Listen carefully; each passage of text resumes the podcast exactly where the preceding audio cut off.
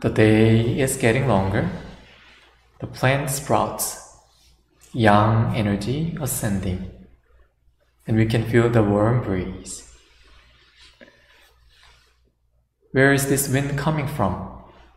Who made the clouds and where are they made? These are said to be the very first questions the founding master Sotaesan asked, which eventually led him to the enlightenment. Like Sotaesan started his spiritual journey with a question about wind, and with the recent arrival of the winds of spring, the passage spoke to me. The founding master said, I have taught you the Dharma of commanding the wind. The laws are the northwest wind, and the way and its virtue is the southeast wind. These two winds are the main principles that together regulate our world. The teachings of all the Buddhas and sages since time immemorial, as well as our own doctrines, are the method that makes the southeast wind blow. However, the influence of the southeast wind does not occur through mere preaching or verbal explication. You must make it manifest in your actual practice by first having it blow deep in your minds. You must become commanders of the southeast wind wherever you go by studying and applying widely all the doctrines you learn.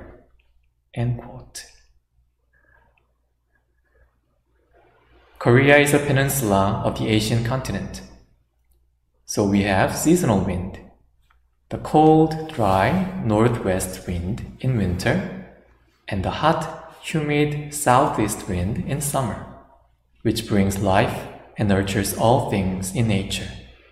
You can call it harmonious wind. This passage of southeast wind was in my mind as a hwadu, koan, over a month. One day, a thought crossed my mind after the weekly English workshop with a member from the Manhattan Temple as a teacher and with, and with other Gyomunims. The topic was racism, and the question came to my mind Am I racist? Yes. But no.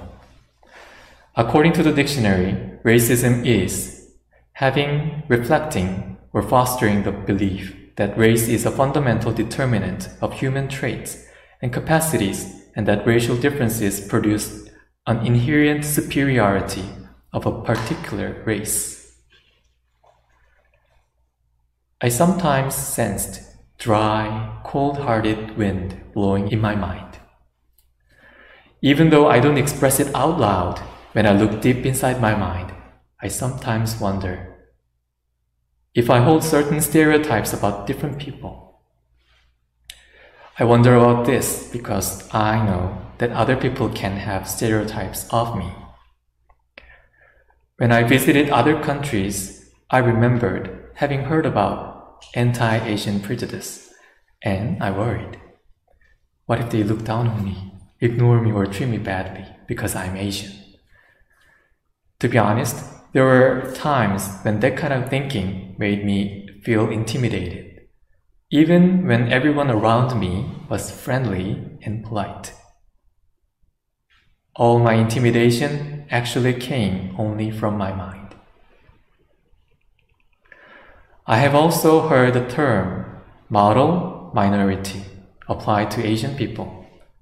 It means that we are all supposed to be quiet docile, hardworking, studious, and polite people. Well, some of these qualities, such as being polite and hardworking, are ones that we strive for. But when I when I think about it, oh, it doesn't feel that great. It feels a little patronizing. While I considered others' biases about me, I was simultaneously seeing others in a biased view. Unlike the United States, Korea is a nation comprised of a single ethnicity, and people of different colors stand out. So, when I used to see immigrants in Korea, in some ways, I pitied them. Maybe because they are away from home and their family, doing manual labor, and sometimes not being treated well. I also heard the news that runaway immigrants became illegal residents, causing problems. So, when I encountered them, I sometimes thought, oh, what if they cause some problems?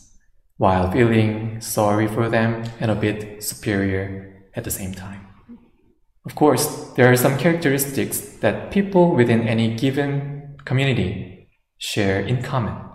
But we all are different, and it is often dangerous to generalize these attributes to everyone. The racism I projected and experienced was mild, not so spicy. But when you take such a small prejudice for granted, it will gradually build up and grow.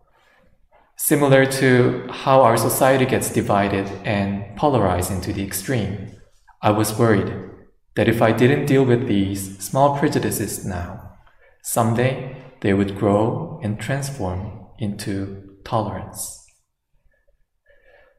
Fortunately, my military service helped me with this perspective. During my two years of mandatory military service in Korea, I was fortunate to serve in the United States Army. From friends who had just turned 18 and enlisted to sergeants and officers with years of experience in the military, I met many people who were of Latin American, white, black, Filipino, second generation Korean, Irish and Indian heritage. Luckily, in working together, I came to the conclusion that I didn't have to think so hard about our difference and preconceptions. Actually, I've never noticed any of that at all. Other than our military ranks, we were treated equally, and the experience of fellowship in that confined time and space made it easier for me to deal with people from different backgrounds a little more comfortably and naturally. But like the wind, which never stops, sometimes prejudiced thoughts come up unconsciously. Our mind is expressed through thoughts, words, and actions, and through those, as well as repeated habits and karma, one's self is created. As the thoughts pile up, I needed to do something to help me with this preconceived notion and to awaken the me who discriminates unknowingly. I do meditation and practice that helps me to stay awake and aware. And here comes my meditation journey. Unlike many practitioners, I wasn't a fan of meditation from the beginning. There were lots of struggles on my meditation journey. At first, I struggled with constant sleepiness. During the first year of the seminary course, we got a chance to stay with the head Dharma master, Venerable Kyungsan One early morning, we were meditating in a small room when suddenly I heard a loud thud I opened my eyes and found myself lying on the floor with my head down. yes, it was me. While dozing off, I lost control of my body, fell asleep, and was knocked out. I, really felt ashamed. But now I can say our mind goes together with our body, and I take care of my body, my health, and get enough sleep for morning meditation. The second struggle was the pain from the posture. When I sat down, I felt like every part of my body was crying my knees, ankles, back, neck, and etc. I moved my numb legs every five minutes. I couldn't sit still. So I admire your presence here. wow, amazing. I had chronic lower back pain that got worse when sitting. It wasn't easy. So, to, de- to develop the muscles around my spine, I exercised, and now even with slight scoliosis, I have no pain. Also, by doing enough stretching and yoga before and after sitting and adjusting my sitting posture to flat, now I feel very comfy. Thirdly, and most importantly, sitting meditation wasn't fun at all. I knew it was the best way and very essential for my practice and spiritual journey. I knew lying down made me fall asleep, standing made me move and made my knees hurt, but I just didn't like it. I actually hated it. so, so I found an alternative that is chanting. Do you know this? In the in our scripture, the benefit of sitting meditation and chanting, sound meditation, is exactly the same.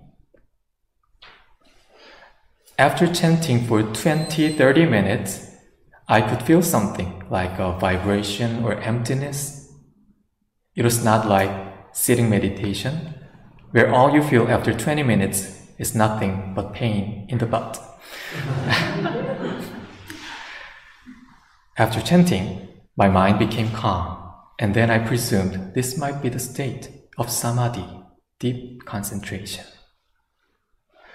I did walking meditation, and I also tried to concentrate on sitting starting from three to five minutes, and gradually increased the time until I could feel heaven. As sitting became more comfortable and the duration of being awake increased by little by little, a lot of thoughts arose. In the beginning, I followed all those thoughts. It was fun. Know, I'm awake still. It is better than sleeping. I brought up all old memories unleashed my imaginations, and sometimes came up with good ideas, which I could not remember afterward. but one day I thought, early in the morning, overcoming sleepiness, struggling with my body, sitting. Is it worth chasing my wandering thoughts? Then I made, made up my mind and tried something to be focused. I put an image of a dot on the floor and looked at it. But because my eyes were open, uh, I had more random thoughts. So I returned to my breathing. I inhaled, exhaled, abiding on Danjeon, breathing in and out. Then, before I knew it, I was entering the state where there were no thoughts, no breathing, no me, and I was still awake. I was one with my true nature, together with the great. I was the universe, and all things, all things in the universe were me. I felt connected. I was seeing the world clearly, unobstructed, no attachment, no judgment, no racism. The starting point of the wind of harmony. We are all different people, but there is one thing we share in common. That is our true nature. When we stay in that place, we still see the differences, but not as discrimination and we are not drawn to them or influenced by them. The seed of prejudice is planted in the mind ground, which is originally free from disturbance, delusion, and wrongdoing, like Irwonsang behind me. As founding master Sotaesan said, we come to the service and practice to learn how to blow the wind of harmony so whenever we see that one circle, Irwonsang, let us all become protagonists or commanders of the wind. Let each of us blow the wind of harmony that nurtures all spirits again this spring. Thank you.